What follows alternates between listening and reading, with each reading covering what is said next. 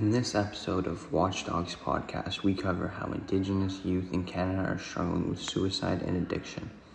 Indigenous peoples have a rough history in our country and are still at a disadvantage to this day. You can find some horrific stories told by Indigenous people having dealt with residential schools, abuse, racism, and much more. Parents having their children taken away and separated from loved ones. Many indigenous people suffer from addiction using prescription drugs such as sedatives, stimulants, and pain relievers.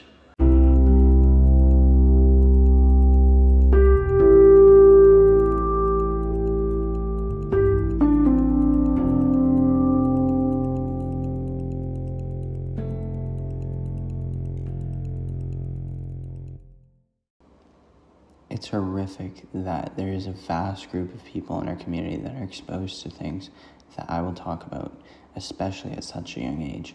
Children are abusing drugs and themselves, and sometimes end up taking their own lives. I can't imagine any of my younger siblings or family falling into that trap.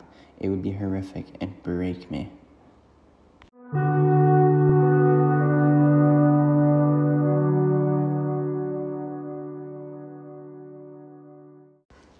Clearly, there's an outstanding problem amongst Indigenous lives in Canada that is in dire need of help. So, how is Canada helping, you might ask? Well, a man named Gavin Larkin created a program called Are You OK? After 24 young Indigenous people took their own lives in 2019, three of those deaths being 12 year old children, the Are You OK? launched a national campaign aimed at reducing suicide rates in Aboriginal and Torres Strait Islander communities. So let's look at the numbers to show how different it is for the indigenous peoples compared to non indigenous. Suicide rates for Inuit youth are among the highest in the world, 11 times more than the national average. Male indigenous aged 15 to 24 have a suicide rate of 120 per 100,000 people, compared to non indigenous being 5 per 100,000. Indigenous females have a suicide rate of 35 per 100,000, while non Indigenous have 5 per 100,000. So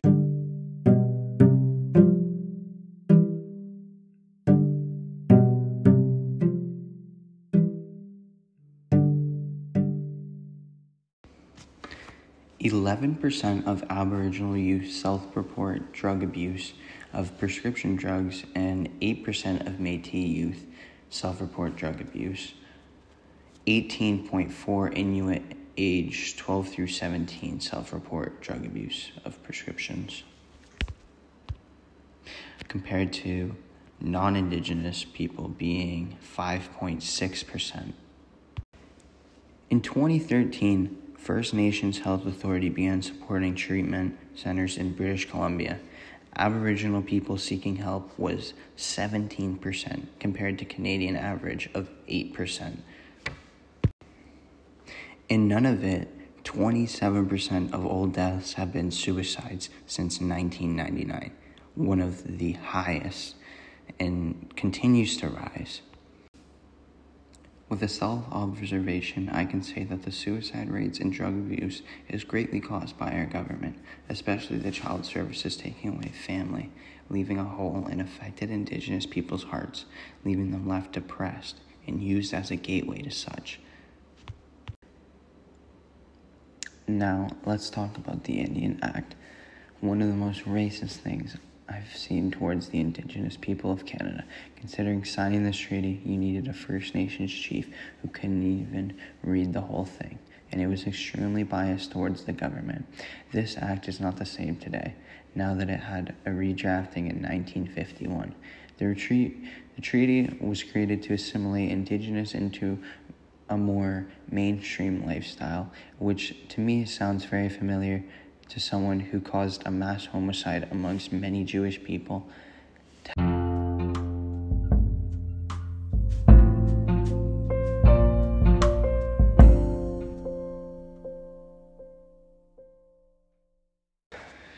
a good read that shows how Indigenous lives are restricted and have a lot more struggles than non Indigenous was Indian Horse.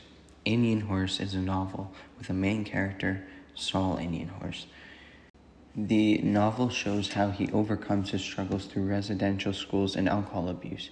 In this story, he ends up leaving the residential school for hockey, but suffers from trauma, seeing horrific things like an indigenous girl slitting her throat in front of him to end the suffering residential schools caused. Saul also found out that one of the people in the residential school he was closest with and gave him great help on overcoming things.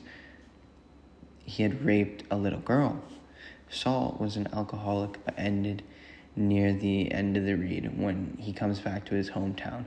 But when he was playing hockey outside of his hometown, he saw a lot of racism, getting called names and taunted by the crowd at his games.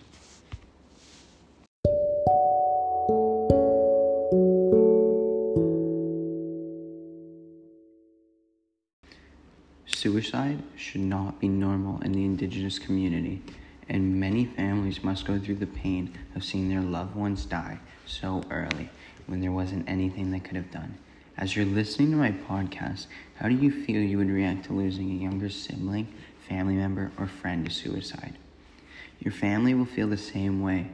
So, if you feel like you need help, please reach out to a suicide hotline and get help. Mental illness in our youth is not only a problem Indigenous face, but everyone. Our generation is more open about mental illness than ever. Please seek help.